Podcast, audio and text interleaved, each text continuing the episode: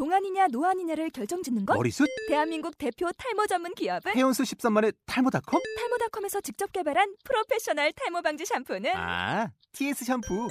늘어진 두피 모공을 꽉! 단 한 올의 모발까지 꽉! 사용할수록 풍성해지는 나의 모발.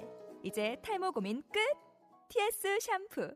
아웃도어 RV 레저 캠핑에 가장 유명한 쿨러 브랜드는 콜맨? 에이 아니야 도메틱이지 전 세계 캠핑카 냉장고도 전부 도메틱이라고 꽁꽁 얼린 생수통을 넣고 다녀야 하는 아이스박스 시대는 갔다. 전기나 차량용 배터리를 연결하면 스스로 냉각, 영하 22도까지 냉동이 가능한 냉동 쿨러도 오직 도메틱. 도메틱 쿨러로 무더운 캠핑장에서 더욱 시원한 맥주 맛을 느껴보세요 지금 바로 네이버에 도메틱 쿨러를 검색해 보세요.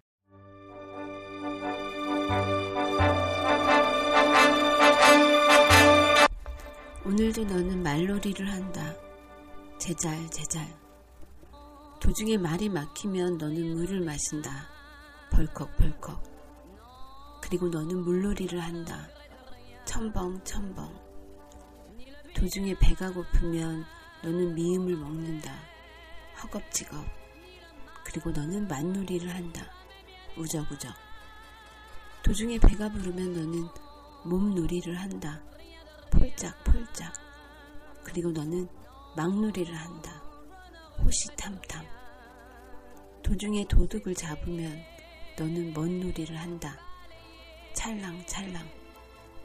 그리고 너는 무놀이를 한다. 놀이를 못하는 게 억울해서 너는 미음 놀이를 한다. 입으로 들어가서 누군가 비읍을 던져줄 때까지 나오지 않는다. 안녕하세요. 네, 순정낭독의 유영진입니다.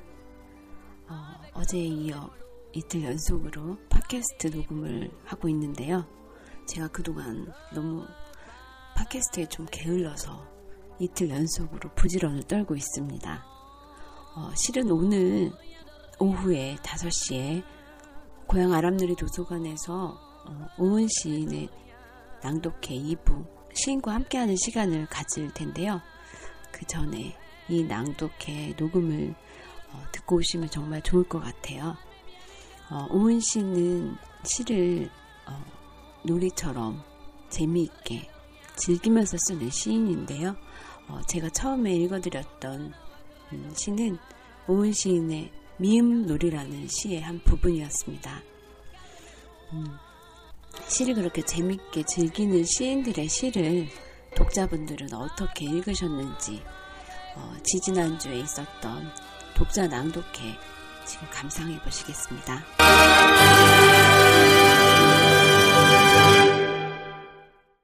안녕하세요.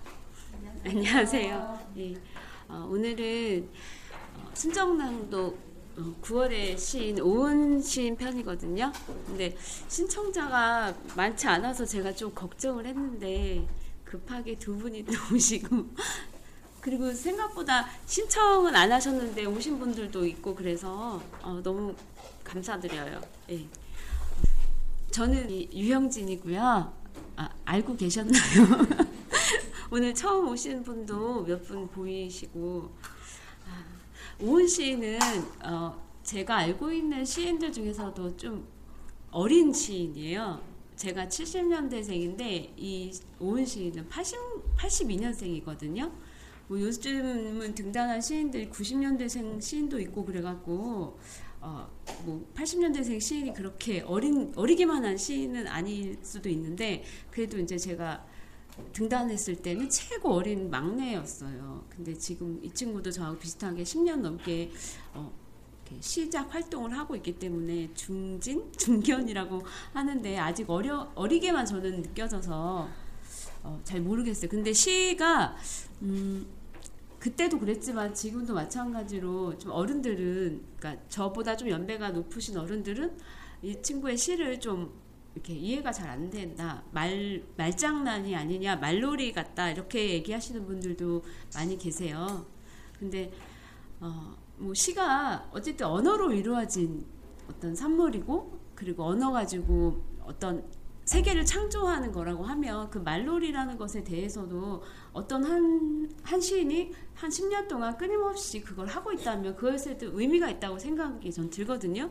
그리고 이 친구가 어, 등단 초기에 썼던 시들과 또 이제 최근에 발표하고 썼던 시들을 보면 그런 어떤 견지해 나가고 있는 말놀이의 느낌은 계속 가지고는 있지만 깊이가 나이가 들수록 아니면 세상을 바라보는 이, 이 시인의 어떤 시선이 계속 깊어질수록 시도 마찬가지로 조금씩 변화한다고 생각을 해요. 저는 근데 이제 음, 처음 접하시는 분들이나 아니면 이런 길고 통으로 된 산문시를 이렇게 많이 접해 보지 않았던 분들은 좀, 좀 낯설고 어떻게 보면 조금 지루하고 이렇게 생각을 하시는 분들도 덜어 있더라고요.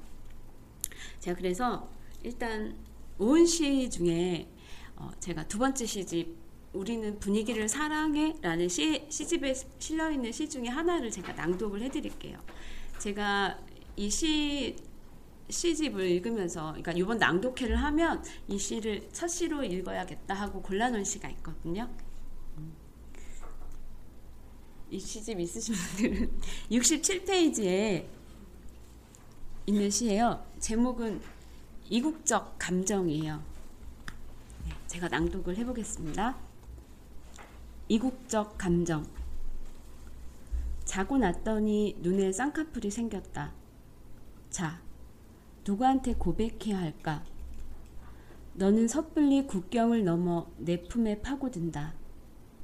키스하기 싫은데 너의 입에 어떤 색깔의 재갈을 물릴 것인가? 척골처럼 부서져 버릴까? 꽃병처럼 깨져 버릴까? 너와 나의 의견처럼 산산이 조각나 다시는 붙지 못해 버릴까? 너무 익은 토마토처럼 금이 가버렸는데 결승점 금은 대체 어디에 그어졌는가? 나는 불쌍한 표정을 짓고 버전을 달리하며 달리기 시작한다. 15페니를 쥔 소년과 300원을 쥔 소녀 중 누가 더 불쌍합니까? 우리는 서로 다른 쪽에 표를 던진다. TV 속에서는 총격전이 한창인데 아무 일도 없다는 듯 덮밥을 퍼먹는 게 가능합니까? 나는 숟가락을 놓고 재갈을 문 너의 입은 개걸스럽다. 선생님, 제와 제 짝꿍을 바꿔도 되겠습니까? 역사 시간이 끝나면 제 국적을 포기해도 되겠습니까? 미술 시간만큼은 제 감정에 충실해도 되겠습니까? 선생님은 먼저 세상을 뜨고 너는 샤프심을 새로이 장전한다. 수업이 무인도에서 펼쳐지는 겁니까? 아니면 나 혼자 외따로 펼쳐지는 겁니까? 나는 잊고 또 묻는다. 묻고 금세 또 잊는다. 다른 물음이 급부상할 때까지. 나는 외꺼풀을 덮고 잠에 빠져든다. 자고 일어나도 이 땅에서 매력이 있겠습니까? 나는 털끝만큼이라도. 네. 끝입니다. 아, 많은 시 중에 하필이면 왜 이 시일까? 이 시도 이 분명 말놀이 같은 어떤 퍼니한 단어들이 조금 있긴 하지만 다른 시에 비하면 굉장히 없는 편이거든요. 그리고 이제 제목이 이국적 감정인데 아마 음, 이 시, 이 오은 시인을 대하는 다른 어떤 독자분들, 다른 세계가 다를 거라고 생각하시고 계시는 분들이 아마 오은 시인의 시를 이국적인 감정을 느낄 것 같아요. 나 같은 국적에 같은 언어를 모국어를 사용하고 있는데 이런 어, 이런 언어의 조합으로 이, 런 시도 쓸 수 있구나라고 생각을 해본다면 어, 이, 다, 이 제목이 주는 어떤 느낌이 그렇지 않을까 그런 생각도 했습니다. 여기서 보면 제와 제뭐 이런 거 정도가 뭐 오은 시인이 쓰는 다른 어떤 반복적인 말놀이 그런 정도인데 음, 다른 또 여러 시에도 많이 나, 나타나고 있어요. 이런 말놀이들이. 근데 혹시 오늘 오신 독자분들 다 시집을 하, 그래도 조금씩 다 읽고 오셨죠? 솔직히 시집을 다 통독하고 오실 수는 없을 거예요. 시집이라는 게 분량이 짧아도 이렇게 다른 산문이나 어떤 글줄이 있는 시, 그런 글처럼 쉽게 또 안 읽혀지는 것이 있기 때문에 음, 빨리 못 읽을 수도 있어요. 그래서 몇 개만 시집을 이렇게 둘쳐보다가 마음에 드는 제목이라던가 단어에 꽂힌 것들을 이렇게 읽다 보면 거기서부터 시작하셔도 되고 앞뒤로 아무 데나 펼쳐서 읽다가 그렇게 읽어야 시집을 다 읽게 되더라고요. 저 같은 경우는. 네, 그래서 음, 오늘이 독자 낭독회잖아요. 저희는 다 낭독을 합니다. 한 분도 빠짐없이. 그래서 낭독을 준비해 오시라고 오늘 처음 오시는 분도 그렇게 알고 오셨죠. 근데 물으셔도 돼요. 그냥 낭독하시면 되니까. 그리고 낭독하는 게 어려운 건 아니고요. 그리고 또 한 번도 내가 이렇게 눈으로도 안 읽어봤는데 어떻게 낭독을 하냐고 부담스러워 하시는 분들도 가끔 있어요. 근데 제가 경험상 이 자리에서 그분들이 낭독하는 걸 항상 봤을 때 처, 전혀 처음 읽는 시 같지 않게 그 감정을 실어서 낭독을 하시더라고요. 그러니까 그건 뭐냐면 그 문자와 텍스트가 내 눈과 내 마음과 만나는 순간에 그냥 벌어지는 그냥 현상을 저는 되게 중요하게 생각을 하거든요. 그래서 오히려 집에서 많이 읽어보고 몇 번 읽었는데 좋았다고 하는 걸 낭독하는 것보다 오늘 처음 본 시를 내가 딱 낭독할 때 그 느낌이 다른 독자분들의 낭독을 들었을 때 되게 더 좋았던 것 같아요. 그래서 당황하시지 마시고 시집이 없으셔도 제 거 그냥 제가 좋은 시 많이 간추려 놨거든요. 이런 분위기에 음, 독자님은 이런 시를 좋아할 것 같다. 그럼 제가 아무데나 읽어달라고 할지도 몰라요. 예. 그러면 항상 이렇게 오른쪽부터 맨날 돌아가서 오늘은 왼쪽부터 돌아갈게요. 예, 왼쪽에 예. 여기 낭독하실 때는 이 자리랑 비워둔 이유가 낭독자의 자리예요. 예. 일로 나오셔서 자기 소개나 가, 이렇게 오늘 처음 오신 분도 있으니까 성함도 말씀해 주시고요. 안녕하세요. 저는 대하동에서 온 최경령입니다. 저도 처음에 왔을 때는요, 시가 뭔지도 모르고 왔었거든요. 근데 와서 또 읽으라 그러니까 그냥 제 마음에 드는 거 딱 읽었는데요. 저는 그냥 마음에 와서 쉬운 거 닫는 게 좋더라고요. 그래서 이거 뭐 호텔 테슬의 돼지들에서요. 저는 미니 시리즈 이걸 읽겠어요. 아, 64페이지요. 예. 미니 시리즈. 느닷없이 접촉사고 느닷없이 삼각관계 느닷없이 시기질투 느닷없이 풍전등화 느닷없이 수호천사 느닷없이 재벌이세 느닷없이 신데렐라 느닷없이 승승장구 느닷없이 이복형제 느닷없이 행방불명 느닷없이 폐암 진단 느닷없이 양심 고백 느닷없이 눈물바다 느닷없이 무사기양 느닷없이 갈등 해소 느닷없이 해피엔딩 16부작이 끝났습니다. 꿈 깰 시간입니다. 이 시가요, 그냥 모든 걸 다 말해주는 것 같아요. 지금 요새 사는 그런 풍자한 것들을 그냥 자연스럽게. 네, 그래서 쉬워서 좋아요, 저는. 네. 그렇죠. 이런 시는 읽으면 바로. 네. 그리고 풍자가 있잖아요. 어떤. 네. 우리가 이렇게 텔레비전 미니시는 느닷없이 접촉사고 어떤 어떤 인과율이 없는 것 같은데 느닷없이 이복 형제가 나타나고 약간 그런 것들에 대한 굉장히 유머를 가지고 있는 시죠. 그리고 오은 시인이 되게 유머러스해요. 말 같이 대화를 나누다 보면 말이 끝이 없어요. 원래. 근데 여러 가지 네. 궁금하더라고요. 저 책에 저기 너 네. 너랑 나랑, 나랑 나랑, 예. 너랑 그거는 이제 그 뭐죠? 그 그림에 대한 대한. 것들을 예. 예, 그런 것들을 썼는데 거기에서 이제 설명한 것들이 자기 자신이 쓴 글인가 아니면은 작가가 썼던 글을 좀 인용한 것도 있나 되게 읽으니까 좀 궁금하더라고요. 아, 저 산문집 안에서요? 네. 아, 그거는 아마 그 산문 저도 저 산문집을 다니고서 네. 근데 오은 시 오은 시인이 여러 가지 문화적인 거- 그런 음. 다른 컨텐츠에도 관심 되게 네. 많거든요. 영화도 되게 많이 알고 음. 악도 굉장히 많이 알고 네. 그래서 그런 것들에 대한 해박한 지식이 있어요. 네. 그리고 아마 인용한 거면 다운표나 각주를 달았을 거라고 생각을 네, 하는데 그래도 이따가 궁금하더라고요. 음. 그래서 다음에 오면 한번 여쭤볼 그 거 있다. 재밌었나 봐요. 아니 재밌는 것보다 어때서? 어떤 네. 그 부연하는 설명들이 네. 저기 마음에 와서 닿는 것도 있고 과연 이게 이 작가의 설명일까 아니면 진실로 그 그린 사람의 그 그걸까 아 궁금하기도 그 하더라고요. 그림에 대한 어떤 해설 같은 거를 네. 네. 그건 아마 그 오은 씨의 글이겠죠. 저도 다음 주에 꼭 읽고. 네. 근데 젊었는데 네. 그러니까 저희 딸하고 나이가 똑같거든요. 보니까 82년생이. 네, 82년생 딸이 둘째 딸인데요. 네. 나이가 똑같은데 너무나 여러 군데 관심을 많이 가졌더라고요. 이 사람은 시만 쓰는 게 아니라. 네. 그래서 저도 관심이 가서 이 책 저 책 한번 보려고 음, 네. 그래요. 감사합니다. 고맙습니다.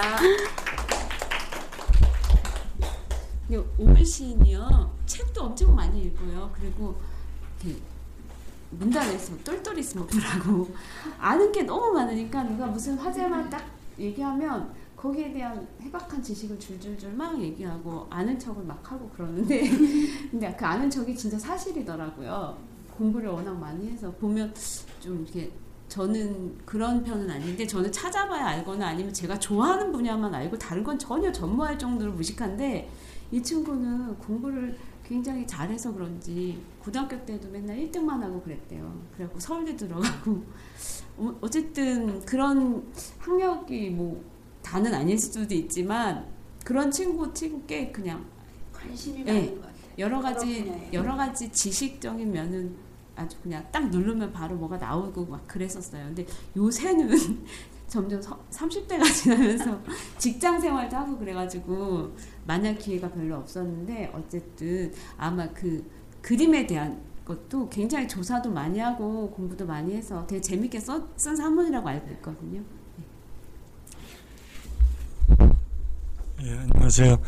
전 김영길입니다. 그 저는 저기 그 도서관에 이제 이용자 근처에 살면서 도서관 이용자로서 그 안내문을 봐가지고 저번 주에 우연히 오게 됐었거든요.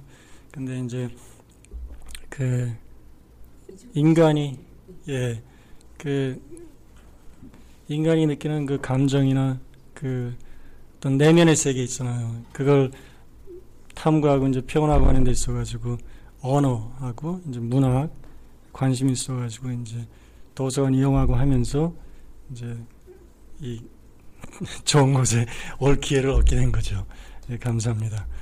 예, 그리고 저는 그 오은 시인님의 그 책을 좀 구매하고 싶었는데 서점에 책이 여기 그 영품 문고에 없더라고요. 아, 비싼 명품은 거에 없어요? 예, 여기 바로 여기.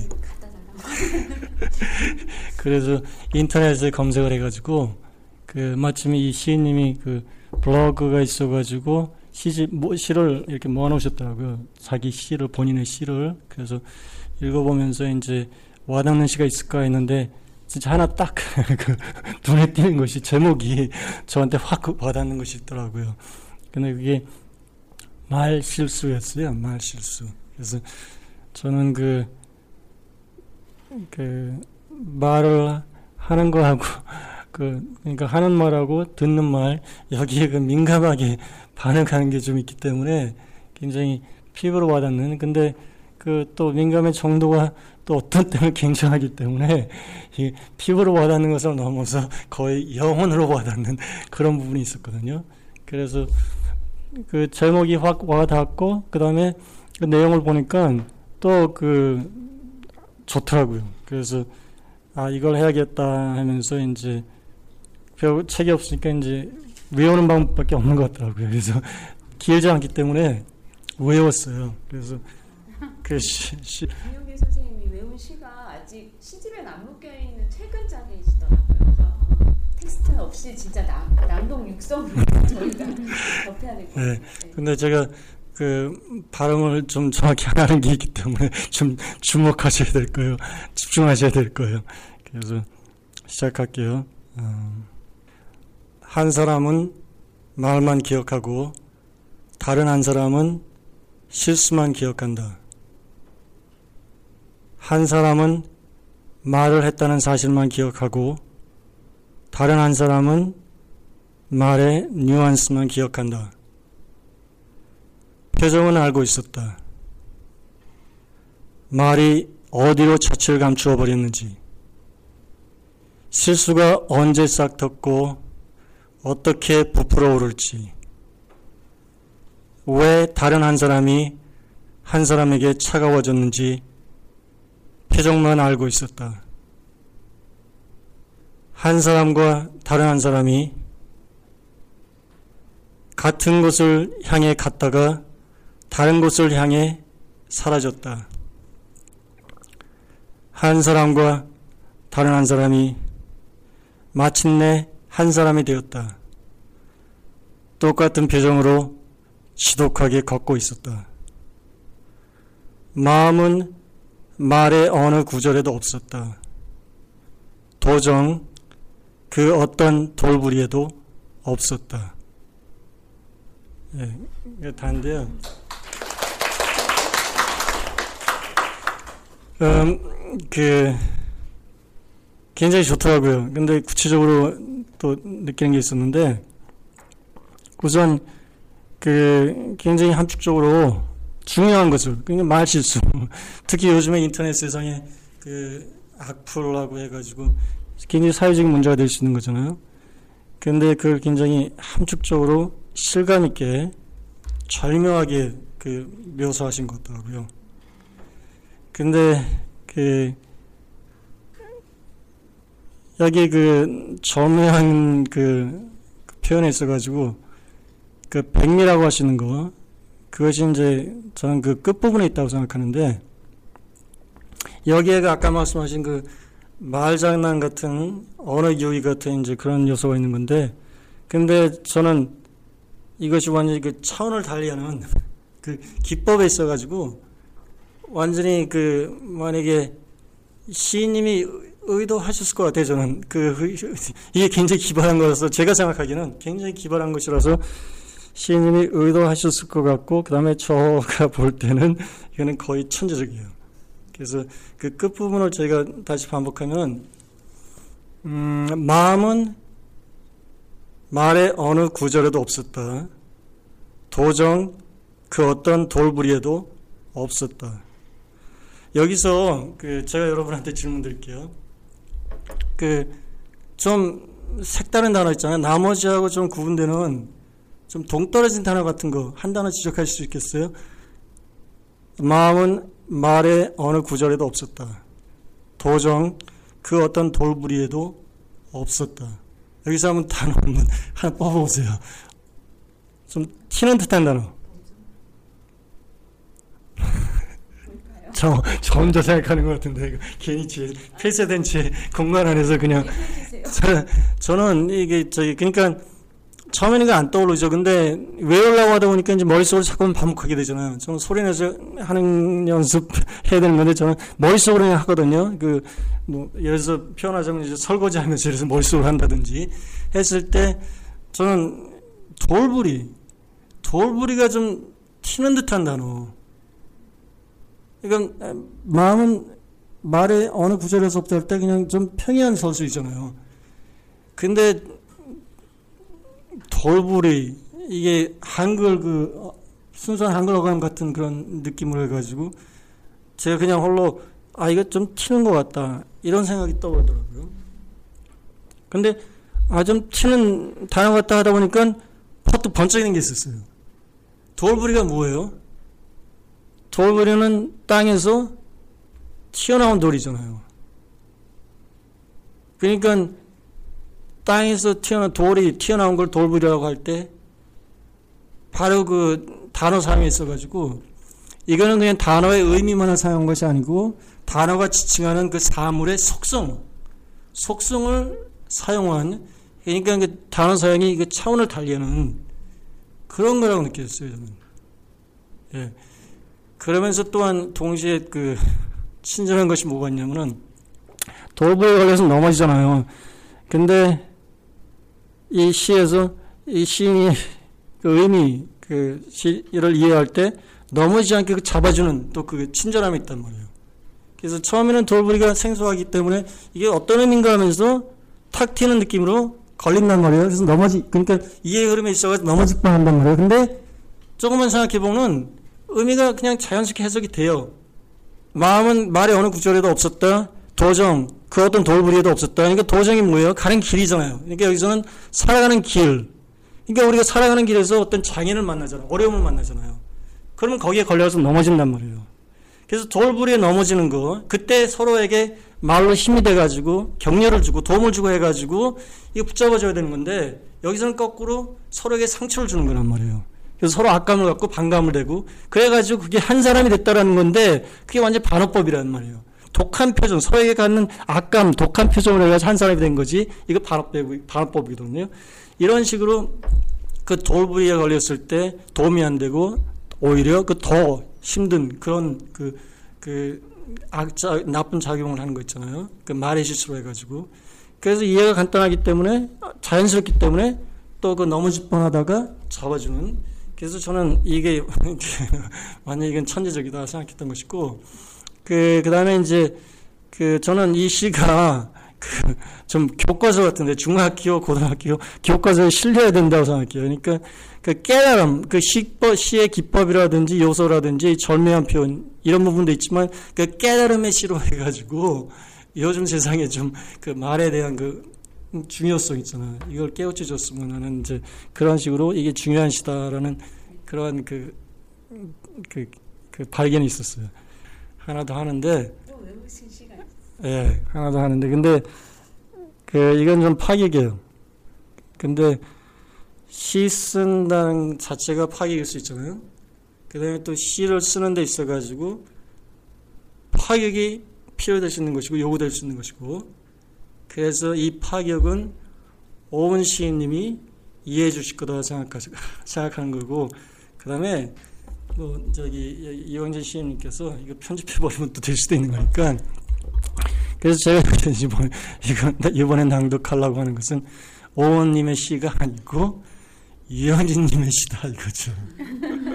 그래서 유영진 시님이 여기 그, 이 사회를, 예, 사회를 보시면서 유영진 시, 유영진님의 시인님의 시는 어떠한 시인가 여기에 관심이, 호기심이 갈 수 있는 거잖아요. 그래서 또 이영진 시인님의 시를 또 검색해 봤는데 그 중에서 이제 아, 이제 예쁜 시가 이제 또 떠오르는 그 접한 게 있었어요. 그래서 예쁘다 하면서 한번 호기심에 이거 외워볼까 하다가 그 되더라고요. 그래서 그래서 그래서 제가 이제 좀 시간이 많이 들어가지만 외운 수고가 있으니까 이해해 주시고 할게요. 그 이건 좀 길어요. 그 내가 가장 예쁠 때 나는 바나나 파이를 먹었다. 근데 이게 그 이영진 씨님의 그 등단시 같은 것 같더라고요. 예, 그 예, 2001년인가 해가지고 아주 오래되신 그러니까 13년, 14년 그러니까 좀 저기 한번 감에 예 이게 좀 길기 때문에 한번 지도하는 걸로 시도하는 걸로 그래서 혹시 잘못되면 이해하시는 걸로 이게 아홉 연으로 돼 있어요. 네 줄, 세 줄, 그 다음에 다섯 줄로 해가지고 아홉 연으로 돼 있거든요. 그래서 그 시작이 내가 가장 예뻤을 때 나는 바나나 파이를 먹었다. 겨울이면 나타나는 별자리 이름의 제가 회사에서 만든 것이었다. 질 나쁜 노란색의 누가 코팅 속에는 비누가품같이 하얀 마시멜로가 들어있었다. 그 말랑하고 따뜻한 느낌, 달콤하고 옅은 바나나 향이 혀에 자꾸 들러붙었다. 내가 가장 예뻤을 때 나는 짝짝이 단화를 신고 다녔다. 막 이런 식으로 번쩍번쩍이더라고요. 아까 그 번쩍이라는 표현을 썼는데 그런 식이었어요. 그, 그, 그, 10, 20세기 초에 그 아일랜드 작가 그 제임스 조이스 있죠. 제임스 조이스의 율리스라는 책이 있죠. 소설 있죠. 그래서 율리스즈 하면은 그 오디세우스 우리가 오디세우스 그 그리스 나의 영웅 그거의 라틴 표기거든요. 근데 그 율리시스의 구조를 보면은 주인 공들의 그 일상사 하루 24시간 여기에 그 오디세우스의 그 모든 탐험 있잖아요. 온갖 탐험을 갖다 담고 있다는 거예요. 그래서 그 언어적으로 또 상징적으로 해가지고 그 모든 것을 담고 있다는 건데 이 시가 좀 그렇더라고요. 이 시가 좀 그렇더라고요. 그 속에 그 속에 그 어떤 인간 감정의 깊이 또 그 특히 그 소, 이제 내가 가장 예뻤을 때 하면 소녀일 수 있고 이제 처녀일 수 있고 한 건데 저는 소녀라고 하자고요. 그 민감한 소녀, 소녀의 그 꿈과 낭만 이런 게 그 완전히 그 넓게 깊게 들어가 있는 그래서 제가 시간이 없으니까 하나만 그 연을 하나만 골라가지고 한번 잠깐 얘기해 볼게요. 그 이 중에서 아홉 개 연이 있는데 그 중에서 제가 말씀드렸듯이 그 다그 숨겨진 의미 간단하게 하면 저는 그 예를 신발 묘사할 때 있잖아요. 짝짝이 신발 묘사할 때 저는 여기서 이 신발 신, 사실은 신발 얘기하는 거지만 실질적으로는 신발의 주인 얘기하는 것이다. 이런 것이 느껴진 게 있었어요. 근데 그런 식으로 이런 식으로 모든 연이 모든 줄이 그 어떤 깊이가 있는 거지만 그 중에서 하나를 고른다면 저는 백미 백미로서 하나를 고른다면 저는 그 다섯 번째 연을 고르겠어요. 그러니까 그 할아버지 얘기 그래서 그 내가 가장 예쁘실 때 보면 할아버지 같았다 하는 거 있잖아요. 그래서 그 해소천 지금 열심히 앓고 있는 할아버지의 방에 창호지는 봄만 되면 노랗게 노랗게 개나리나 산수 있고 또 그렇게만 보였다니까 창호지가 노란 게 어떻게 해서 노랗게 된 거예요? 할아버지가 기침하시면서 거기에 가래가 섞여 있는 거죠. 그게 창호지에 묻다 보니까 노랗게 된 거예요. 근데 그게 꽃으로 보였다는 거예요. 이거는 이거는 진짜 저는 여기서 그 굉장히 호기심이 나더라고요. 이게 진짜인지 아니면 상상력인지. 근데 진짜라도 하더라도 굉장한 것이고 상상력이라 하더라도 굉장한 거예요. 근데 이걸 넘어가지고 저는 또 이 안에서 이 연에서 백미는 마지막 줄에 할아버지는 봄만 되면 더군거나 가래를 뱉어내었고 그 다음에 여기 할아버지의 타우를 비울 때는 자꾸 졸음이 쏟아졌다. 이 자꾸 졸음이 쏟아졌다. 이거 있잖아. 이거 저는 이거는 경이로운 것 같아요. 저그 제가 그래서 여쭤보 이게 진짜입니까 아니면은 상상입니까 여쭤보고 싶은 건데 근데 그냥 비밀로 그 신비 기영진 시인님의 신비로움으로 그냥 남겨둔다 치고 많은 시간 뺏었습니다. 감사합니다. 예. 근데 선생님 혹시 무슨 일 하시는 분이세요? 갑자기 궁금해서. 아니 저, 저, 저 혼자 뭐 쓰는 게 있어요. 시를요. 이렇게 긴 시인데 외운다는 게 쉬우 아까 전처럼 그렇게 글줄로 외운 게 아니라 머릿속에 심상으로 외우지 않으면 안 외워진다고. 저는 제 시를 어디 가서 외워서 암송해라고 저 절대 못하거든 제가 썼는데도. 그거는 이제 오래돼서 그런 것도 있지만 음, 기억에 그렇게 남겨놓고 싶지 않은 그런 것도 있죠. 네, 오늘 오은, 오은 시인의 독자노동인데 근데 오랜 시간을 차지를 하시니까 감히 자를 수가 없었어요. 그리고 이 낭독회 본 취지에 제일 합당하게 낭독을 정말 심상으로 해주셔서 너무 감사드리고 아까 오은 시인에 대한 그 시도 저도 그 시는 안 읽어봤던 것 같아요. 말실수 제목만 보고 근데 어, 너무 좋네요. 오은 시인이 정말 많이 성장했구나. 이렇게까지 쓰는 시를 최근에 발표를 했다고 생각하니까 그런 생각도 들었고요. 아마 오은 시인이 이 시를 암송을 하셨다는 분이 있다면 되게 좋아할 것 같아요. 어, 시간이 좀 많이 지나긴 했지만 지루하지는 않으셨을 것 같아요. 그 다음 분 아, 앞에 분 앞에 분께서 너무나 그 시에 대해서 열정적으로 그냥 아, 얘기를 해주셔서 아, 감탄에 마지 않습니다. 예, 저는 그 시를 이렇게 제가 시를 쓰고 싶었을 때는 거의 그 서정시였었어요. 그러니까 정경화 시킨 그런 서정시. 그러니까 시를 읽으면은 한 편의 수채화가 다 오롯이 그려지잖아요. 근데 요즘에 시인들은 저와 벌써 한 20년 벌써 차이가 나니까 아, 그 그때 시의 변화를 별로 느낄 수가 없는 시대였었어요. 저는 젊을 때. 그런데 이준기 씨도 그렇고 온 씨도 그렇고 참 시인으로서 성공한 분들 중에 한 분이라고 생각해요. 시의 변화를 일으켰잖아요. 그 시대에 맞게.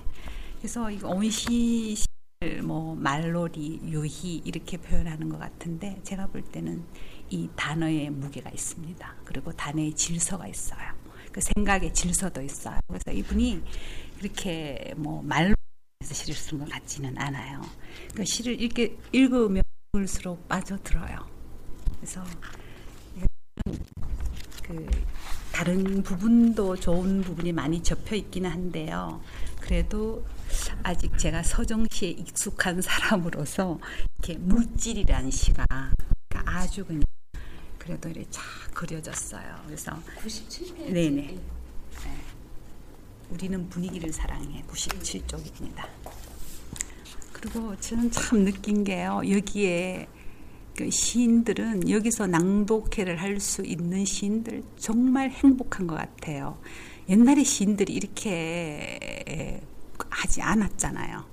그래서 이, 이 뽑혀서 이렇게 하는 시인들은 너무나 행복하다라는 생각 참 많이 했습니다. 물감을 떨어뜨렸다. 사방에 물이 튀었다. 사방으로 감이 사라졌다. 아무것도 그릴 수 없다. 나는 잠시 바닥과 그윽한 사이가 된다. 너는 누구인가? 너는 무엇으로 구성되어 있는가? 너는 섣불리 너를 드러내지 않는다.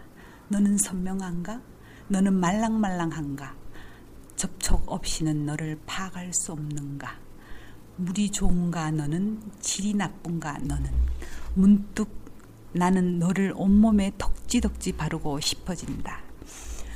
손을 길게 내뻗으면 너를 만질 수 있는가? 너는 사방에 너무 멀리 있다. 가까이 다가가기도 겁난다. 너를 감각하는 것이 가능하기는 한가? 나의 방법론으론 너를 파악할 수 없는가? 찬물을 한 잔 들이켜고 순순히 너를 포기해야 하는가? 물감은 고집스럽게 굳고 있다. 여기는 사방의 중심. 나는 끈질기게 묻는다. 내가 과연 감을 되찾을 수 있는가?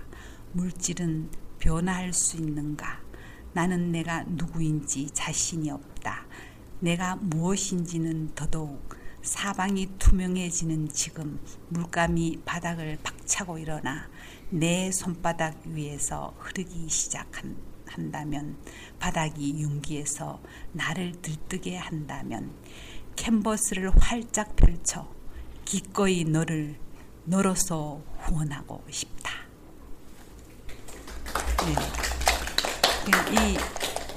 이, 이 물질이라는 물질 물감에 대한 무게가 느껴지죠. 낱말에 대한. 잘 감상했습니다. 네. 신유 선생님은 항상 낭독회 때마다 오시는데 굉장히 부드러운 음성으로 낭독을 많이 해주셔요. 네. 그리고 전희경 선생님이십니다. 아까 저희 페이스북에서 오늘 와도 되냐고. 네. 안녕하세요.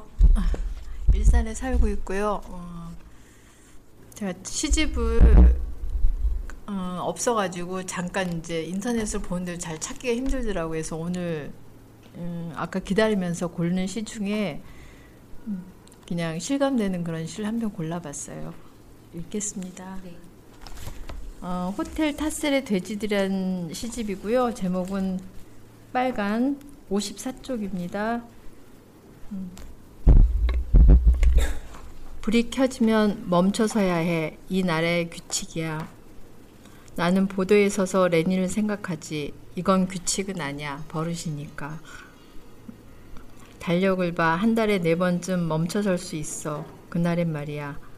눈이 벌게질 때까지 TV를 봐도 괜찮지.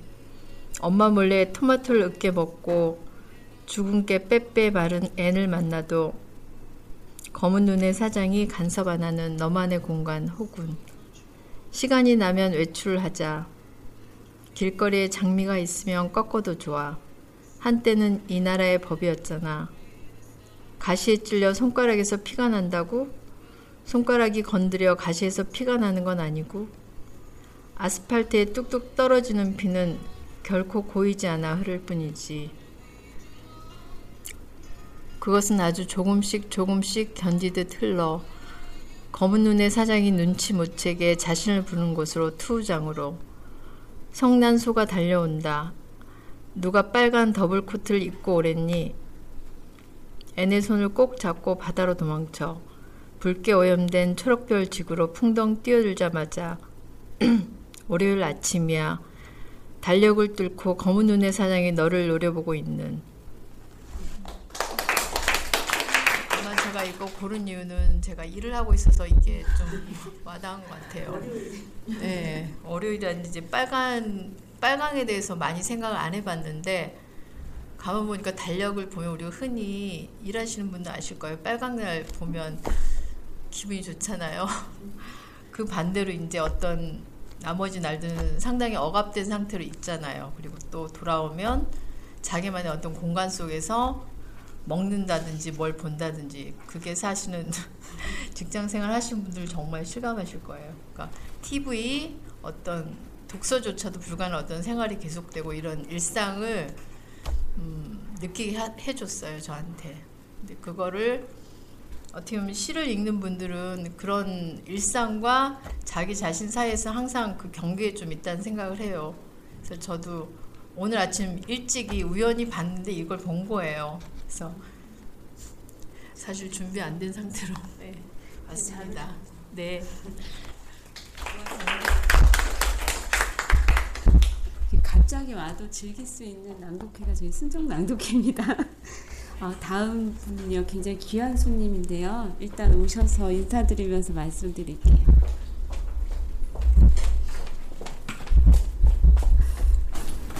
꽃 예뻐요. 네, 준비했어요.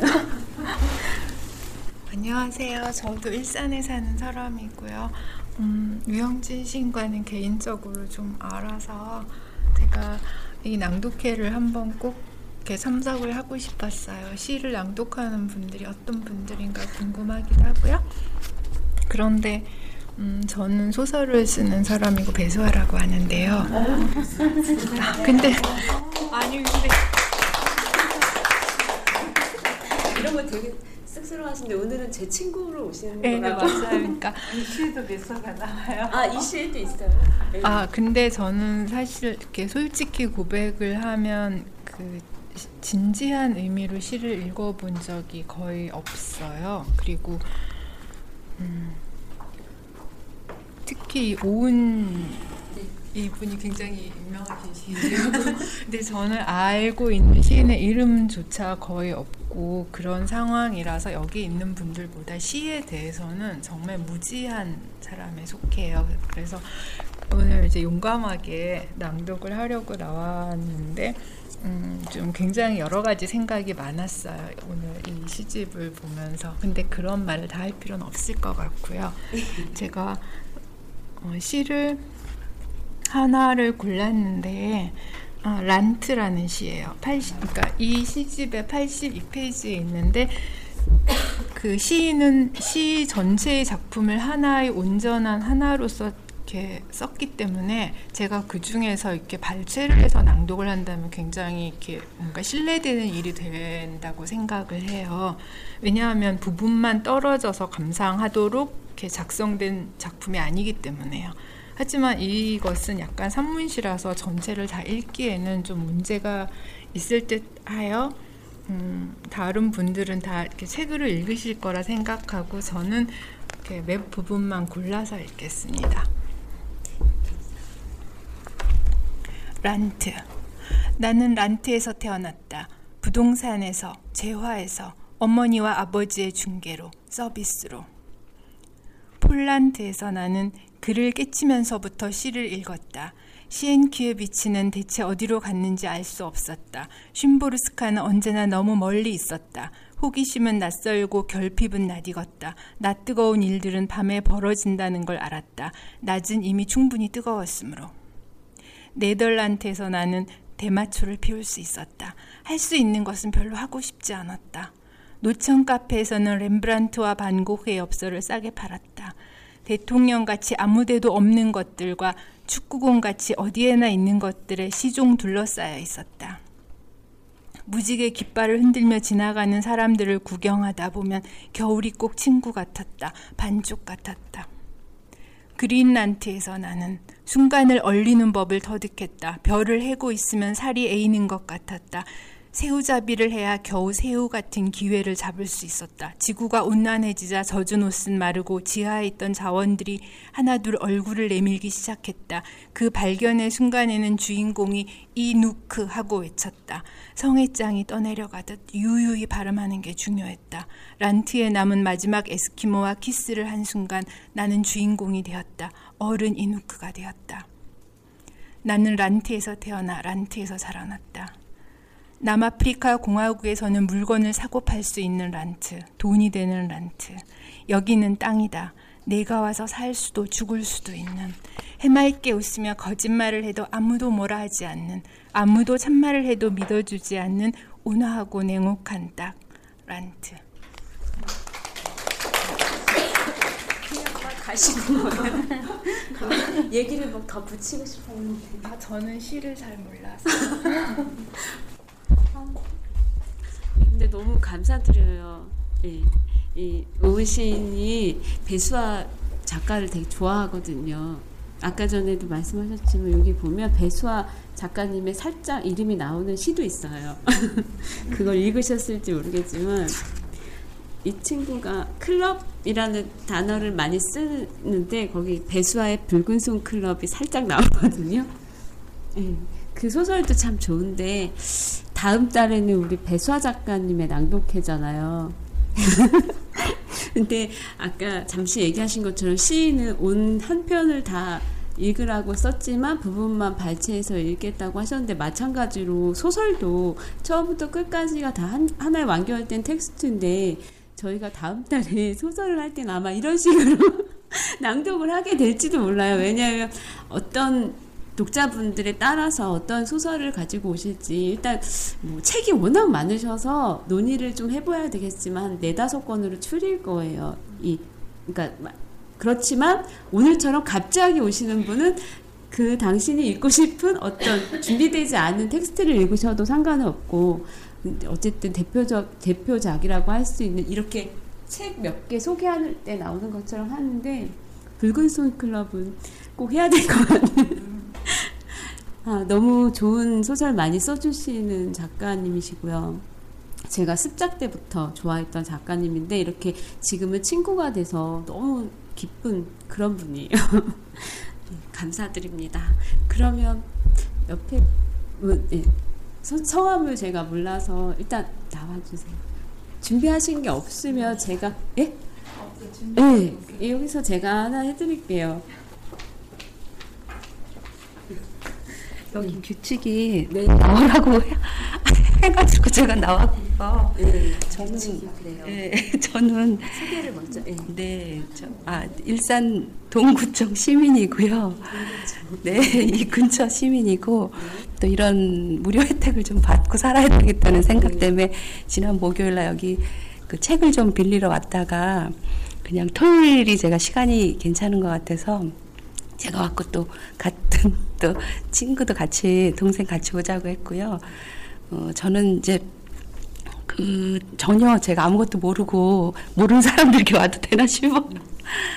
근데 어, 제가 그 어, 네네. 아 여기 잠깐 네. 저 처음 네. 제가 봤는데 제가 이제 그 윤동주 그 시, 이번에 달에 대해서 제가 조금 이렇게 관심 있게 자료를 좀 보다가 그분의 그 시가 굉장히 이렇게 그 쉽고 어린 아이들도 다 알아들을 수 있지만 깊이가 있는 그런 시라는 게 마음이 들었는데 여기 이분이 하신 얘기 중에 좀 제가 마음에 들었던 게 아니 여기 그 시인의 말에 네 여기 보니까 가벼운 가장 가벼운 낱말들만으로 가장 무거운 시를 쓰고 싶었다. 저는 책도 많이 읽지 않고, 근데 시는 어렸을 때부터 이제 조금씩 그러니까 쓰기도 하, 했지만 좀 좋아했어요. 그게 이제 글이 짧아가지고 긴 글들은 저는 이렇게 집중력이 좀 떨어져가지고 머릿속에 잘 안 들어와요. 근데 시 같은 거는 좀 짧아서 이렇게 그 이렇게 생각도 좀 많이 할 수 있고 그래서 제가 좋아하거든요.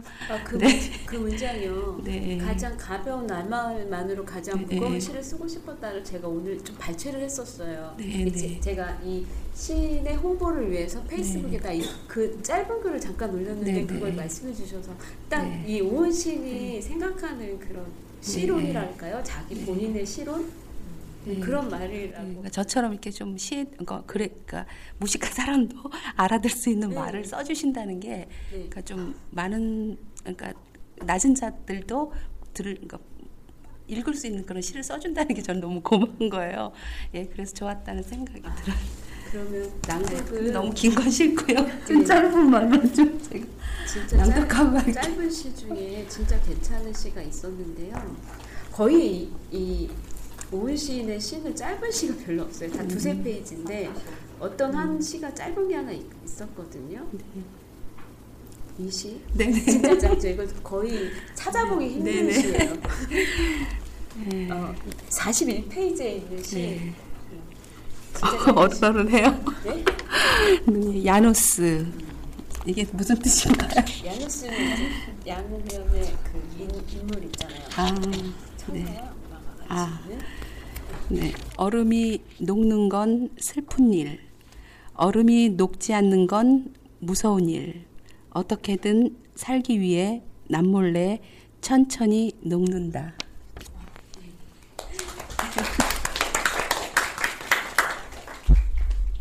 그 오은 시인의 시 중에 유일하게 짧은 시인데 짧은 시를 원하시기도 하셨지만 딱 오늘 마침 읽어주신 그 얼음이 얼음이 녹는 녹, 녹는 일은 슬픈 일인데 얼음이 녹지 않는 일은 무서운 일이라고 그 하나의 사물의 두 가지 양면을 갖고 있는 그런 거를 딱 문장 하나로 그냥 야누스라고 제목을 써서 그렇지만 생존하기 위해서 언젠간 천천히 녹는다.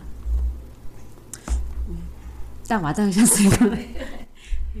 옆에 계신 친구분이신가요? 같이 오셨는. 저는 저기 저도 이쪽 백석동에 사는 이은경이고요. 저는 앞선 언니보다 더해요. 언니가 가자 그래서 그냥 따라왔어요. 이런 무료 혜택을 그러게요. 저는 제 인생의 장편 소설을 쓰느라고 전편을 쓰느라고 정말 어, 어린 시 생각해 보면 제가 시도 정말 잘 쓰고 일기도 매일 쓰고 그랬던 소녀예요. 네, 근데 제가 어, 어쩌다 보니까 제 인생에 몰입해서 제 인생의 장편 소설을 쓰느라고 정말 시집을 잘 못 봤어요. 근데 사실은 얼마 전부터 그런 생각을 했었거든요. 좀 나도 좀 다시 감성적인 사람이 되자. 그리고 어, 영화나 TV를 보면 이렇게 이렇게 영화 장면에서도 이렇게 시를 멋지게 낭독하는 그런 장면들 그리고 요즘 할머니들이 글 배워갖고 시 써가지고 너무 좋아하는 그런 장면들을 보면서 어, 좀, 아, 나도 저런 때가 있었지. 이런 생각을 했었어요, 막연하게. 근데 이틀 전에 언니가 이- 이런 시 낭독회가 있다 그래서, 아, 나도 그걸 생각했어요. 아, 누군가가 이렇게 시를 읽어주고 나는 관람하고. 예. 근데 왔는데 또 시를 읽으라 그러니까 좀 엄청 떨려요. 저희 진짜 낭독회거든요. 낭독 아, 하세요. 그리고 또 정말 이 오은 시인이란 분은 저는 처음 접하지만 저도 이제 완전 문외한이죠 시에 대해서. 근데 이제 여기 디자인된 제가 디자인 전공을 했는데 책들을 보면서 범상치가 않다. 그리고 시 제목 이 시 책의 제목도 흔하지 않은 그, 그런 시 제목인 걸 보면서 뭔가 좀 다른 분인 것 같다. 그리고 제가 이렇게 시를 오랜만에 봤잖아요. 그 책을 이렇게 보니까 시, 시가 저는 보통 이렇게 집약적으로 짧게 간단하게 이렇게 단원 나눠서 되잖아요. 근데 이 책은 좀 소설책처럼 돼 있는 거예요. 그래서 제가 이게 이게 시인가? 그리고 쭉 봤어요. 근데 요즘 이렇게 감정을 이렇게 내가 느낀 감정을 이렇게 자연스럽게 나열하면 시가 되는구나. 그래서 아 일기 쓰듯이 쓰는 거구나 그런 걸 또 알았어요. 그래서 솔직한 내 감정을 표현하면 시가 되겠구나. 그걸 또 오늘 알았고 하나 또 배워갑니다. 또 읽을 때 또 많이 떨릴 것 같아요. 좀 용, 저는 호텔 타셀의 돼지들 128페이지고요. 연인이라는 건데 사실은 정말 지금 옆, 옆에 분이 책을 빌려주셔가지고 처음 펼친 건데 제목이 좋아서 제가 한번 읽어, 읽어보겠습니다. 미세한 빗살들 사이로 은빛 가루가 푸르르 날아올랐다. 알루미늄은 중금속이 아니니까 몸에 해롭지 않아. 걱정하지 않아도 돼. 곱게 뻗은 빗살들을 손으로 가볍게 밀어내고 그가 은빛, 은빛 가루를 코속 깊이 빨아들였다. 주위에 있었던 은빛 가루들이 천장을 향해 도망했다. 내 눈을 잘 봐. 사람의 기관은 서로 연결되어 있대. 그의 눈동자에서 소리 없는 폭죽이 연방 터지고 있었다. 문을 열어두면 곧 그이가 들어올 거예요. 그러면 나는 벽에 난 문을 통해 옆방으로 살짝 들어갈 생각입니다. 약 빠른 그이가 나를 따라오면 나는 또다시 옆방의 입구를 출구 삼아 복도로 피신할 거예요. 벽에 등을 딱 붙이고 한껏 몸을 우그립니다. 그리고 자박자박 복도를 자극하는 그이의 구둣발 소리를 듣습니다. 이제 슬슬 옷가지를 챙겨 옆방으로 가야겠어요. 그이는 항상 문 앞에 열쇠를 찰랑거리는 버릇이 있어 생, 시간은 충분할 거예요. 앞불싸 그이가 창문을 열고 집 안으로 들어옵니다. 이로써 바깥 세상에 우리의 비, 비밀스러운 놀이가 노출되었습니다. 잘 짜인 빗속에 들어 걸어 들어갔어요. 바깥 세상이 이렇게 가지런한 줄은 몰랐습니다. 나는 기관처럼 연결된 길들을 인파처럼 흘려다녔습니다. 잘 닦인 구두 같은 건 필요 없어요. 없어서 쓰레기통에 처박아 버렸어요. 빛의 가닥들이 온 몸을 휘감는 게 느껴졌습니다. 주머니에서 알루미늄 열쇠를 꺼내 배꼽에 집어넣었어요. 몸 구석구석에 있는 빗장들이 힘없이 풀리는 소리가 들렸습니다. 그녀와 이 현장을 나누고 싶었습니다. 황급히 담을 넘고 창문을 열어 집 안으로 들어갔습니다. 팽팽한 빗살들이 쏟아지기 시작했어요.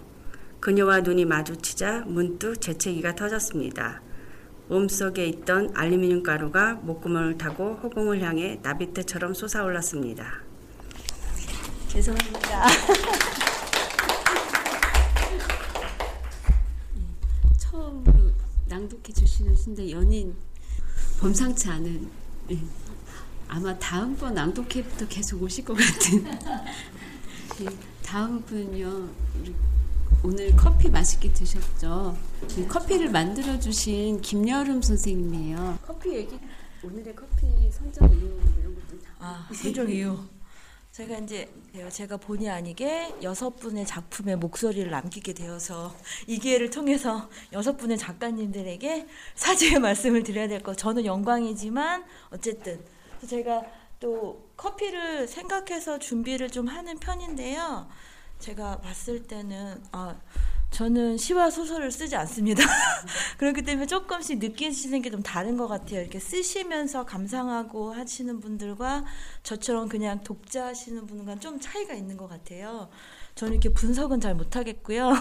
열심히 보면서 거기서 좋은 것들을 좀 찾으려고 노력을 하고 또 어, 오은 씨 시집을 읽는 게 저기 보면 저 사진에 저 보이 저거 네. 무슨 책이죠? 저게 로알드 달이. 그쵸. 근데 그 보이죠.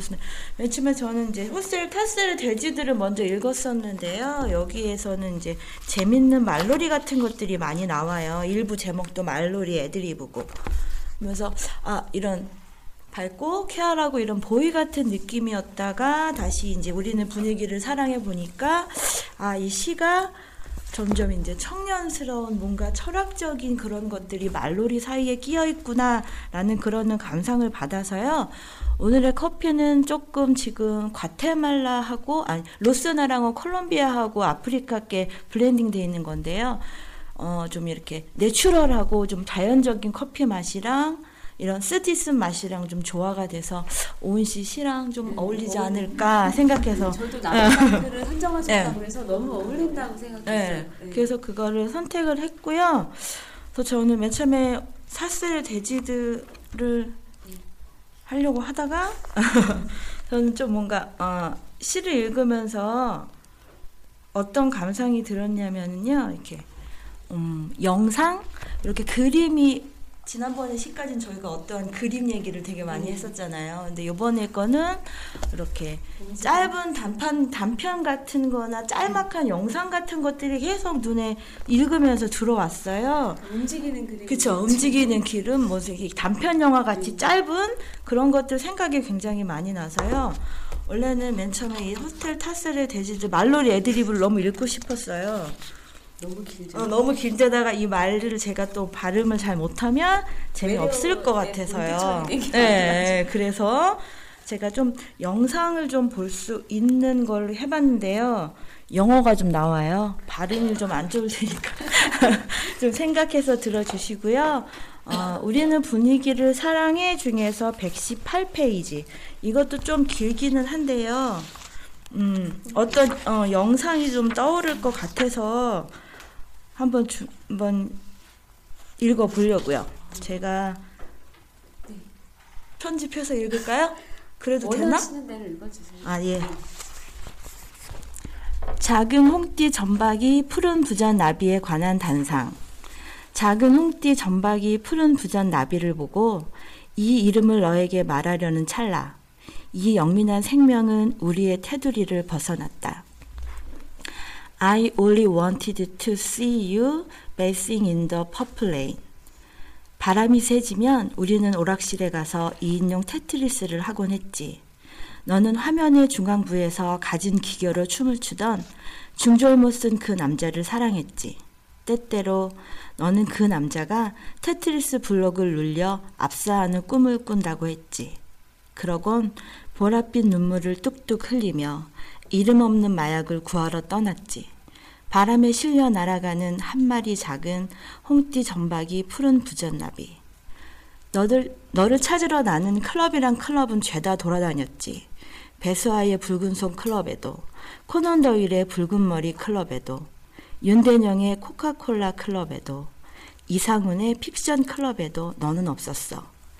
오프라 윈프리의 북클럽에도, 아르투로 페레스 레베르테의 뒤마 클럽에도, 애거서 크리스티의 화요일 클럽에도, 데이비드 핀처의 파이트 클럽에도, 빔 벤더스의 부에나 비스타 소셜 클럽에도, 월트 디즈니의 미키마우스 클럽에도, 박민규의 산미 슈퍼스타즈 마지막 팬클럽에도 너의 흔적은 없었지. 나는 형광등을 꺼놓고 미친 사람처럼 춤을 추었지. The long black cloud is coming down. Feel like I am knocking on heaven's door. 나는 밥 딜런보다 훨씬 더 많이 천국의 문을 두드렸지. 이제 내 손에는 굳은 살이 박여서 나는 사나운 바람에도 끄떡없어. vs. 천국의 문은 아직까지 하나도 변한 게 없어. 여전히 튼튼하고 높고 절망적인 두께지. 참. 그리고 웨인 왕의 조이러 클럽에도 너는 없었어. 난 그 쌍둥이 언니가 너인 줄 알았는데. 내가 그리워 우리가 즐겨가던 오락실에 갔다. 주인은 이제 시시한 테트리스 게임 같은 건 사람들이 하지 않는다고 했지. 대신 나는 주머니에 있는 돈을 몽땅 털어 총질을 해대고 왔다. 두두두두, 두두두두. Since the last goodbye, it's all the long way round. 작은 홍띠 점박이 푸른 부전 나비는 유난히 습지를 좋아한대. 바람을 타고 훨훨 날아다니다 빗물에 목욕을 하던 너는 이름 없는 마약을 구하러 떠났지만 그리고 너를 찾으러 나는 미국, 영국, 스페인, 저 멀리 서인도 제도의 쿠바까지 다녀왔지만 바람은 더 이상 불지 않았지. 나는 줄곧 이 일대를 헤매고 있어. 우리가 밤새 부른 테두리. 오늘 아주 새까만 중절모와 지팡이를 헐값에 사서 가슴팍에 쑤셔 넣었다. 기도가 탁 막히는 느낌. 두두두두두두 두두두두두.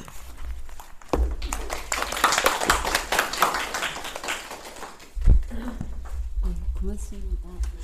저 그렇지 않아도 저도 이 시가 좋아서 표시를 해놨었거든요. 오- 오늘 배수환 선생님도 오시고 어쨌든 어, 그 영상 짧은 단편의 영상이 느껴진다는 건 저도 동의를 하거든요. 그러니까 어떤 음, 아까 전에 그 유선 선생님이신가요? 예전 시들은 수채화 같은 어떤 게 있었다. 그런 서정 서, 정 시들이 그랬다고 요, 요즘 시들은 영상 세대이다 보니 그런 것도 있, 있을 것 같아요. 82년생이고 8, 82년도에 칼라 텔레비전 방송이 처음 시작되지 않았나요? 80 음. 네. 제 생각에 제가 알고 있기로 80 82년도 예. 조금 전에 80년 예.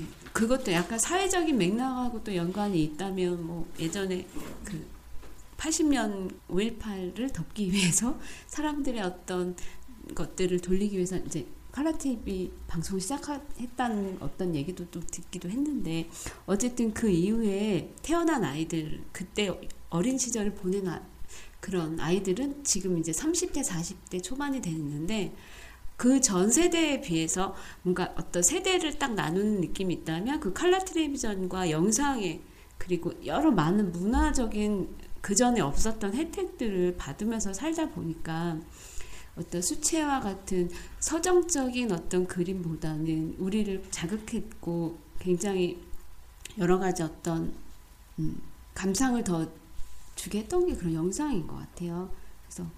두드러지게 많이 보이는 그런 특징이라고 평론가들이 또 그렇게 얘기도 하더라고요. 어쨌든 좋은 시 낭독해 주셔서 고맙고요. 다음은 우리 도서관 사서님이세요. 굉장히 문학적인 올리브 사서. 웃는 게 너무 예뻐서. 만나세요. 빨개지게 만드는. 네. 안녕하세요. 네. 아마 여기 오신 분들 중에 제가 오은 시인하고 가장 연령이 비슷할 것 같아요. 네, 같진 않지만 저도 80년대에 태어났습니다. 네. 그래서 오늘 낭독할 거는요, 음, 면접이라는 시인데요. 읽고 보니까 제가 면접 여기 들어오기 위해서 면접 볼 때도 생각나고 또 끝에 읽다 보면 저도 얼마 전에 제가 면접 보는 게 아니라 면접관이 한 번 됐었어요.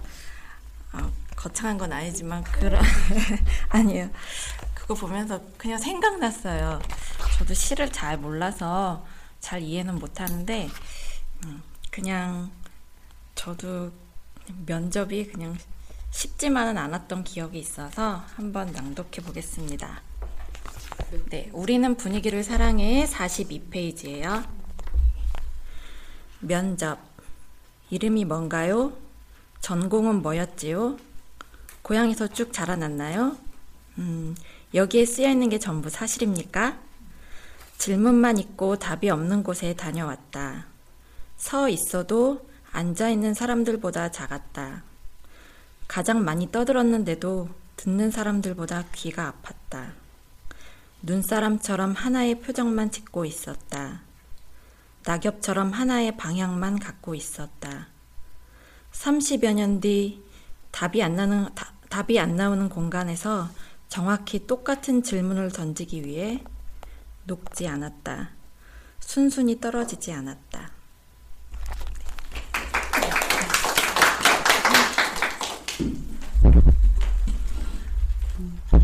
우리 낭독회를 되게 원활하게 진행해 주시기 위해서 이렇게 책상 배치도 항상 해주시고 여기 보이는 저런 그 포스터도 걸어주시고 연약한 저 손으로 일일이 다 박아주시고 아니 그래서 애쓰셔서 너무 고맙고요. 전 정말 너무 감사드려요. 음. 그리고 옆에 안녕하세요. 들어보니까 다들 오은 시인에 대해서 많이 준비를 하고 준비해 갖고 오신 것 같았어요. 아, 근데 네, 근데 근데 또 저 남자분은 저 오늘 아주 그냥 너무 놀랐어요. 충격적이었어요. 어쩌면 그걸 다 그렇게 많이 외워갖고 준비해 오실 수가 있었는지 상당히 놀라움이 컸고요. 생각을 예. 비교를 안 하는. 아니 뭐 비교하는 건 아니지만 제가 미안한 핑계를 대는 거예요. 제가 저는 이 책도 준비 못했고 그래서 아까 오기 직전에 그냥 인터넷에 들어가서 혹시 시가 있나고 못 찾았어요. 시, 시는 못 받고 그분이 쓴 책은 거기 저기 한, 한 단 읽어보고 오니까 아, 굉장히 젊은 사람인데 인생을 달관한 것처럼 아, 막 그냥 뭐, 뭐, 뭐 원미구, 원미구 얘기 소사 저쪽 얘기 그 저서 고층에서 그 아주 그, 그 굴곡이 심한 인생에 아, 이분이 이렇게 살아서 경험해서 우러나오는 글인가? 이랬는데 아까 선생님 말씀하시듯이 많이 해박한 지식이 있다 보니까 여러 가지로 그런 걸 쓰지 이 않으셨나 하는 걸 깨달아. 사회학과예요. 아. 전혀 문학하고 상관없는 네. 전공인데 사회학과다 보니까 사회 현상이라든가 이런 문제점에 대해서 많이 네, 공부하고 네, 네, 그런 네. 현장들을 많이 학교 아. 다니면서 다녔다고 얘기 들었어요. 예. 그렇죠. 그러니까 다 보고 느낀 게 있으니까 그런 시를 썼겠죠. 어. 전 그래서 시를 이거 지금 책을 처음 잡았는데 어, 아까 얼핏 보니까 수상해? 90 제목이 수상해서 한번 수상해를 한번 읽어보려고. 수상해. 왼손으로 글씨를 쓰고 오른손으로 밥을 먹는 게 한 끼밖에 안 먹었는데 하루 만에 코수염이 이만큼이나 자라난 게. 죽을 것 같다고 입버릇처럼 말하면서 내년 계획을 짜고 있는 네가 그 계획이 멋지게 엎어지는 모습을 상상해 그리고 쓰디쓴 커피를 한 잔 마시며 한 잔 마시지. 저길 봐. 포플러 냄새가 방 안에 울려 퍼지는데 벽지에는 누룩 곰팡이가 슬고 있어. 너는 갑자기 눈물이 난다. 편의점에 가서 생명이 간당간당한 삼각김밥을 사 오른손으로 그것을 집어 참치 샐러드가 나올 때까지 천천히 베어 먹는다. 수상해. 매달 17일에 하트 표시를 그려놓고 흐뭇한 듯 묘한 미소를 짓는 내가 아까 마신 커피가 반투명한 액체로 배출되고 있다는 게 서서 할 수 있는 사소한 일들 중 하나를 하며 나는 낌새를 온몸에 새기는 거야. 왼손으로 단추를 채우고 오른손으로 지퍼를 올리며 너를 생각하는 내가, 너만 생각하는 내가 수상해. 누룩 곰팡이가 슬고 있는 내 기억이 오른손으로 글씨도 쓰고 싶은 내 욕망이 삼각김밥을 다 먹으니 탄력의 유통기한이 하루 줄어들었다. 과거에 있던 300여, 300여 번의 17일을 더듬으, 더듬으며 나는 의심쩍게 웃는다. 왼손으로는 지난 17일에 만난 너를 배웅하고 오른손으로는 다가오는 17일에 만날 너를 손짓하는 내가 수상해. 마침내 애가 끌다가 다 타버렸다. 나는 너를 내버려 두지 않을 것이다. 네가 다음 달로 넘어가기 직전 나는 너를 어지간하게 끌어당긴다. 백지장 위에 턱을 괜채 내 계획에는 없었던 내 눈물을 훔치며 왼손 몰래 오른손으로 하는 날렵한 스케치. 수상해.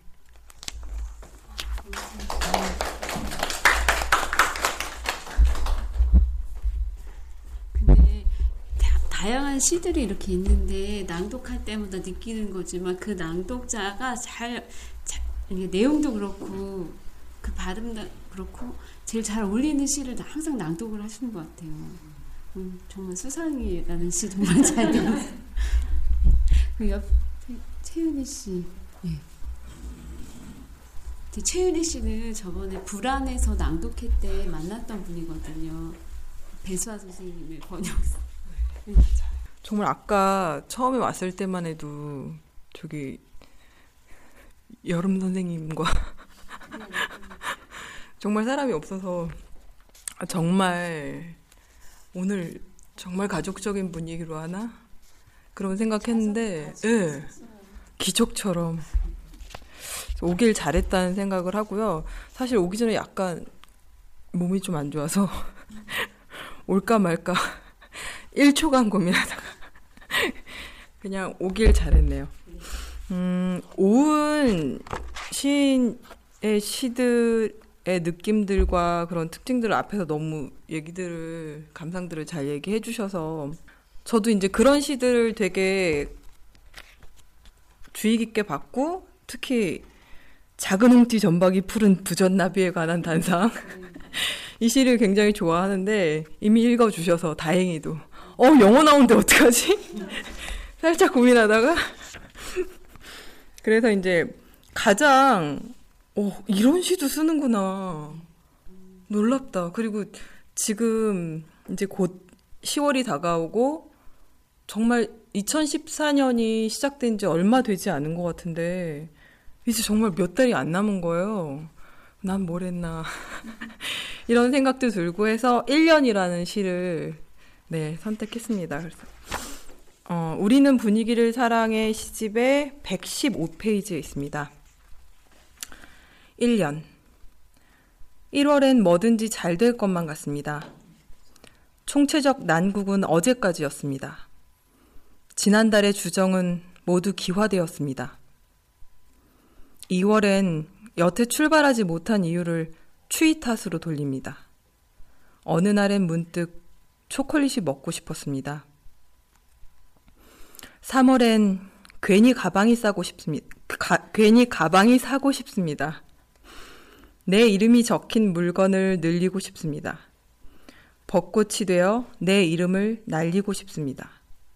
어느 날엔 문득 사탕이 사고 싶었습니다. 4월은 생각보다 잔인하지 않습니다. 그 이유는 단 하나. 한참 전에 이미 죽었기 때문입니다. 5월엔 정체성의 혼란이 찾아옵니다. 근로자도 아니고, 어린이도 아니고, 어버이도 아니고, 스승도 아닌데다 성년을 맞이하지도 않은 나는 과연 누구입니까? 나는 나의 어떤 면을 축하해 줄 수 있습니까? 6월은 원래부터 좋아하지 않았습니다. 아무것도 하지 않는다고 해서 내가 꿈꾸지 않는 것은 아닙니다. 7월엔 뜨거운 물에 몸을 담가 봅니다. 그간 못 쓴 사족이 찬물에 융해되었습니다. 놀랍게도 때는 빠지지 않았습니다. 8월은 무더니도 무덥습니다. 온갖 몹쓸 감정들이 땀으로 액화되었습니다. 놀랍게도 살은 빠지지 않았습니다. 9월엔 마음을 다 잡아보려 하지만 다 잡아도 마음만은 못 잡겠더군요. 10월이 되었습니다. 여전히 책은 읽지 않고 있습니다. 11월이 되었습니다. 여전히 사랑은 하지 않고 있습니다. 밤만 되면 꾸역꾸역 치밀어 오릅니다. 어제의 밥이, 그제의 욕심이, 그그제의 생각이라는 것이. 12월엔 한숨만 푹푹 내쉽니다. 올해도 작년처럼 추위가 매섭습니다. 체력이 떨어졌습니다. 몰라보게. 주량이 두, 줄어들었습니다. 그런데도 잔고가 바닥났습니다. 지난 1월의 결심이 까마득합니다. 다가올 새 1월은 아마 더 까말 겁니다. 다시 1월. 올해는 뭐든지 잘 될 것만 같습니다. 1년만큼 더 늙은 내가 또 한 번 거창한 계획을 세우고 있습니다. 2월에 있을 다섯 번의 일요일을 생각하면 각하는 행복합니다. 나는 감히 작년을 승화시켰습니다.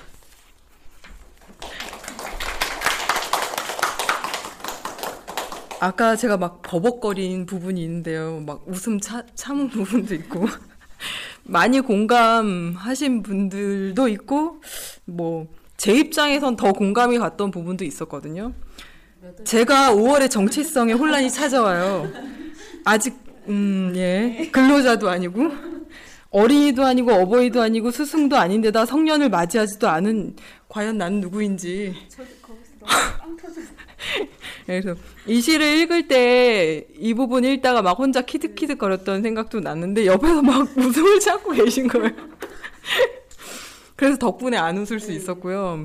그리고 이제 3월에 괜히 가방이 사고 싶습니다잖아요. 근데 저는 이제 가방에 관심은 없는데 가방이 싸고 싶을 때는 많아서 제 생각으로 이걸 바꿔서 읽은 거예요. 늘 가방을 싸서 어딘가로, 어딘가로 가야지. 네. 네.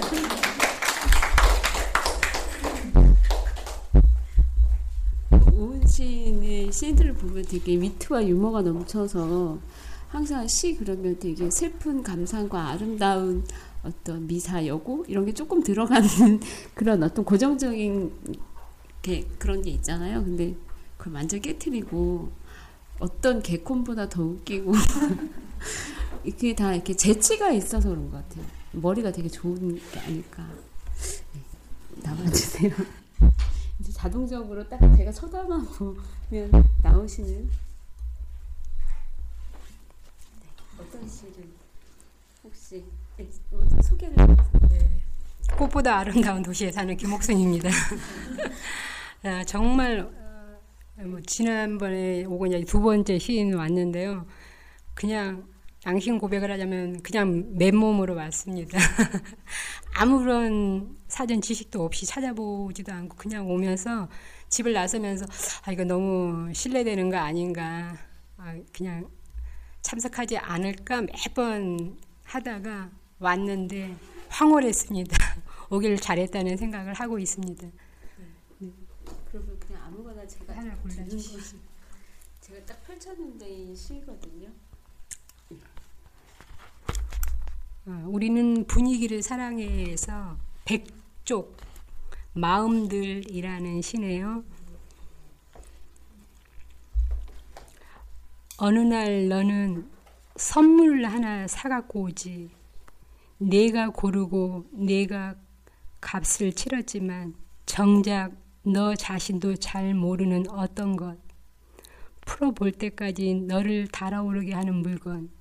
드레스는 자꾸 가슴을 재어들고 너는 자꾸 보다 더 빈번하게 침을 삼키지. 대체 너는 뭐냐고 너라는 이름의 오브제에게 묻는 동안 너는 네가 당사자라는 사실을 그만 잊고야 말지. 집에 오자마자 너는 선물을 끓는다. 너는 화들짝 놀라고 활짝 웃다가 얼굴이 그만 화를 타오른다. 너는 봄에 비해 내가 너무 초라하다고 느낀다. 내 명도는 나무보다 더 낮고 내 채도는 나무에 비해 너무보다 정도가 더 낮은 편이다. 내가 거울 앞에 서서 폭풍 같은 호평을 쏟아내는 동안 녹색 스커트가 방바닥에 갈갈이 찢어진다. 녹색 면발들 위로 먼지가 내려앉습니다. 너는 침대에 걸터 앉아 아주 잠깐 전까지 선물이었던 물질을 바라봅니다. 내가 과연 그 물질에게 회복할 기회를 줄까요? 그 물질이 피륙으로 거슬러 올라갈 만큼의 시간을 제공할까요?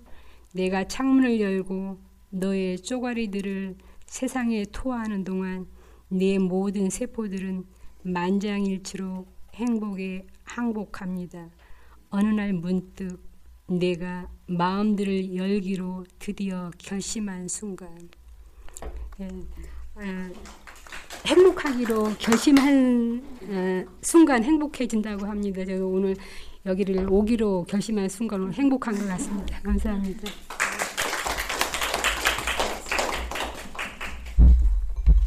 오늘 오은 시인의 독자 낭독회인데 다 낭독을 해주셨는데 늦게 오신 한 분이 아직 낭독을 안. 네. 해도 돼요. 네, 대여가 아니라 여기는 독자 낭독회이기 때문에 뭐, 지금 예, 지금 오신 선생님도 그냥 제 마음대로 골라서 낭독을 해, 해주셨는데요. 뭔가 라이방도 아, 아, 생얼이라서. 아 저는요 사실 이 참석을 예, 저는 이 동네 살고 있는 마두동의 오드리 햇번입니다. 아 농담이고요. 맨날 어디 행사 나가면 그렇게 소개를 하기 때문에 동네에서 아, 저는 오늘 아시안 게임 자원봉사 하다가 도서관에 뭘 좀 검색하러 왔는데 시간이 그냥 어중간하게 비더라고요. 그래서 아까 만났잖아요. 네. 로비에서 신청한 사람은 아니고 시간이 나면 가봐야지 했는데 6시 마감하고 오니까 이게 시간이 계속 하고 있어서 들른 거고요. 그냥 저도 옛날에 시조는 좀 썼었어요. 시조. 어, 저는 정영시를 좋아해요. 주어진 대로 이렇게 3444, 3444 이런 거를. 그래서 옛날에 중앙일보에 몇 번 이렇게 독자로, 독자로 뽑힌 적은 있고요. 소설은 써본 적은 있지만 발표한 적은 없어요. 그리고 시, 시나리오 조금 써보고 있어요. 글쓰기와 이런 예, 예, 좋아는 하는데 뭐 이렇게 내놓고 써본 적은 없어요. 이, 이 시대요 분덕 한모 아, 너무 어려워요. 이 제목부터. 이게 독일어라고 하더라고요. 네네네네 그런 느낌은 네. 드는데. 여기 놀라운 것들의 방. 아, 제목부터가 놀랍네요. 예. 천천히 읽을게요. 분덕한머. 과거는 왜 항상 부끄러운가? 미래는 왜 항상 불투명한가?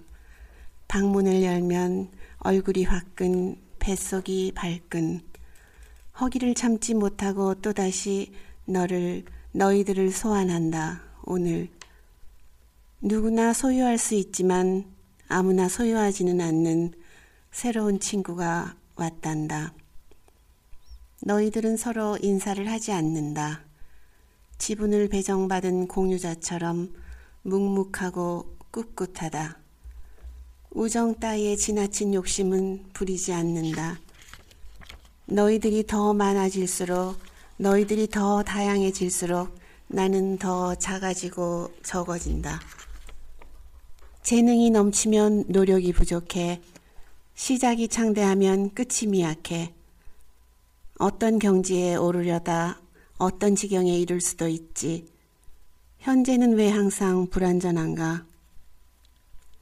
뱃속을 다 채우면 나는 예정대로 구역질을 한다.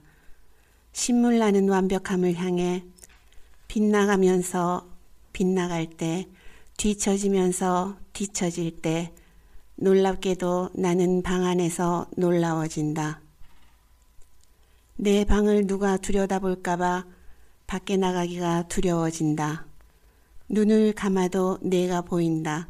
너희들이 빤히 보인다. 아, 대체 나는 어디에 발을 들였단 말인가? 내 앞에 도래하는 백지 상태의 내일 앞에서 새로운 친구같이 어색하기만 한 나는. 어우, 제 생활같이 꿰뚫어 오셨어요. 어떻게 금방 이렇게 고르셨는데 진짜 읽으면서 제가 지금 감탄하고 있어요. 어, 꼭나 같아. 이러면서. 전쟁인가요? 어, 정말 그래요. 감사합니다. 좋으셨어요. 네네. 분덕함도.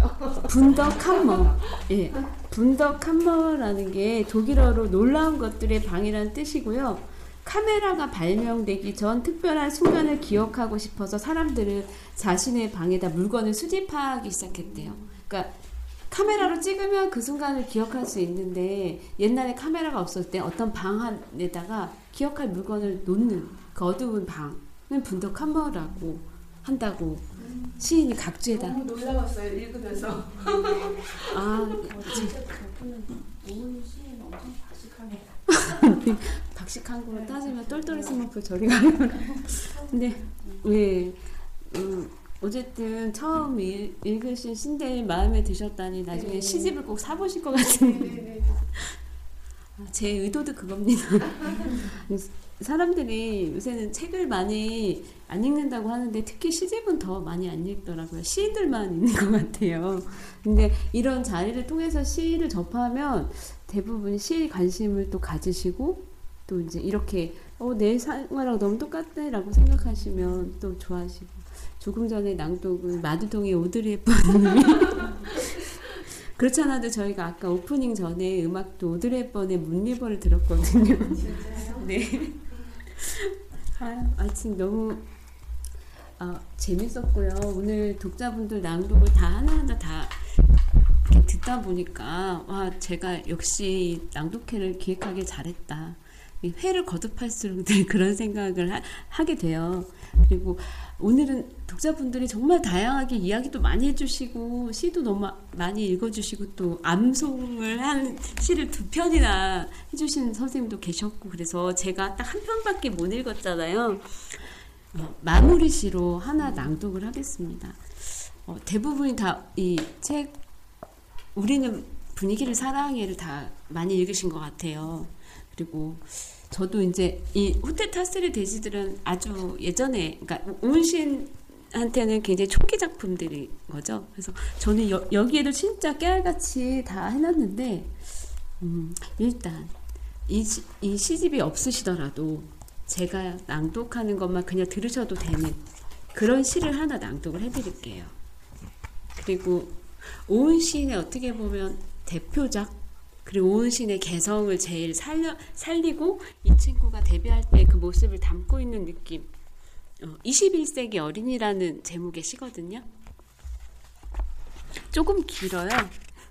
이것도 산문시라서 누가 보면 소설 같다고 하실지도 모르지만 분명히 내재율이 있는 그런 시입니다. 83페이지에 있어요. 호텔 타셀의 돼지들 83페이지에 있는 21세기 어, 어린이. 버릇이 없다고 하더군요. 눈이 또랑또랑하다는 사람도 있고 벌써부터 싹수가 노랗다고 하는 사람도 있습니다.